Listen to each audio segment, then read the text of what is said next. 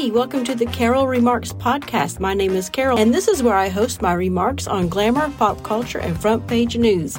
Let's get right to it. Good morning, everyone. Welcome back from your three-day weekend. As Mike Slater just said this morning on Breitbart News, we hope that you had a meaningful Memorial Day weekend. We went to Tunica. That's what we did for the three-day weekend and had a good time. It was nice to get away physically from work, from home, from the city here, town. It's not really a big city. It's a town. Get away from your regular schedule routine. And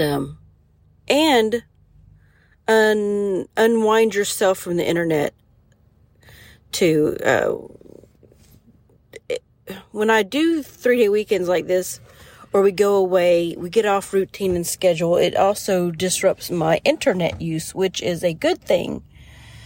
And when I do that, and when I disconnect myself like that from the internet, I feel so much better, relaxed, happy, fun. There's, of course, still concern there, but it's just better. And it makes me think, when the weekend is over and I'm back, I was like, man, I really don't want to get back on the internet. It's so depressing. I really don't want to. Maybe I'll just disconnect, just stay off of it. But obviously I'm not. Here I am on my podcast, which is different, I think. My podcast is different.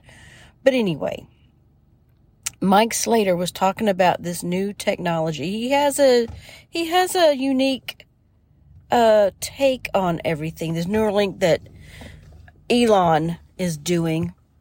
First, he talked about there's a deep fake video out there where Don Jr. retweeted a video of Ron DeSantis, his face on somebody from The Office, and there's a video out there. Obviously, it's fake because it's from The Office. But anyway, talking about the AI, deep fake, we're not going to know the difference, between things coming out later. And then he got into the Neuralink portion. Neuralink is an Elon Musk thing. And he just flat out said, I don't trust Elon Musk. He said he's always talking about we need to put a pause on this AI for 6 months, blah, blah, blah. And then as soon as he leaves that interview, he goes straight out to Neuralink and does his thing. And while most people will think Neuralink is a good thing for medicinal medicine purposes, medical health, that type of thing, will help the paralyzed walk again and all this, and that might be good. I don't know, but overall, he thinks it's not a good thing. He also compared it to, hold on, I gotta sneeze. Okay, sorry about that. He compared it to the story in Genesis of Babylon, Genesis 11, about how the people wanted to build a great city and a great tower into the heavens and make a name for themselves. And I can see that. I can see that with this Neuralink thing. I wouldn't do it. That's for sure. But anyway, go check, because he does talk about it on his personal podcast, Politics by Faith, Mike Slater. Go check out his podcast. It's really, really good. Let's see what else is going on. What else is going on? I wrote a blog post yesterday for the Victory Girls blog about Jewel and her national anthem, singing the Star-Spangled Banner at the Indianapolis 500 this weekend. A lot of people were not happy with it. I listened to it. I did not see a problem with it at all. Were they mad because it was slow and mellow and did not get the crowd riled up? Or did they think it was disrespectful because she, did her own version of it? But she is a folk singer, a yodeler, and what did you expect? I thought it was very fitting for the weekend, quite frankly, Memorial Day weekend. It was very touching, I think. But you can find it out there on the internet and listen to it for yourself. I did not have a problem with it. I also talked about how, at least she said yes to it. She did not use this opportunity to talk about how everybody should hate America. She did not take a knee. She knew all of the words to it. I mean, remember when Roseanne Barr back in 1990 gave a performance of the Star-Spangled Banner at a baseball game and then pulled her crotch and spit on the ground? And it wasn't even, she wasn't even singing it. She was just screaming it. Now, you know, I know Roseanne Barr has kind of changed her stance on some things and has turned around and come to the other side, but still, it's out there. And then remember when Jimi Hendrix did his version on the guitar? Everybody loved that back in 1969 at Woodstock. Some people, there's an argument out there that some people say that he did that in protest of the war and stuff like that, but he used it, he did it as a protest, but I don't think it was a protest. He just did his version of it, and everybody loves it, and as they should. And then you have people that forget the words to it, but yeah, I did not see a problem with Jewel and her rendition of the Star-Spangled Banner. I thought it was nice. It was good, and she looked cute.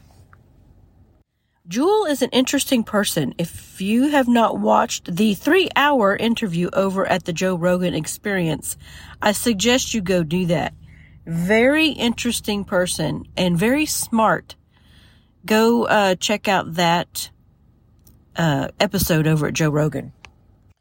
I also put out several headlines over on my Twitter feed if you want to go check those out. One of them is kind of misleading, but kind of not misleading, about North Korea jails a 2-year-old for life. That has not been recent. That was actually back in 2009.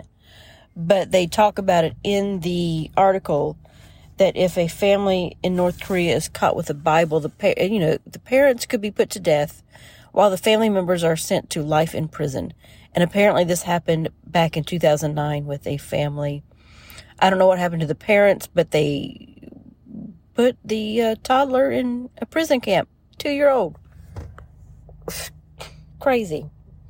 Let's see. Apparently there's an American citizen that was jailed in Ukraine by Zelensky because I guess he was in Ukraine and he was talking pro-Russia stuff. I'm not sure. We had to dig into that a little bit later. Let's see. What else?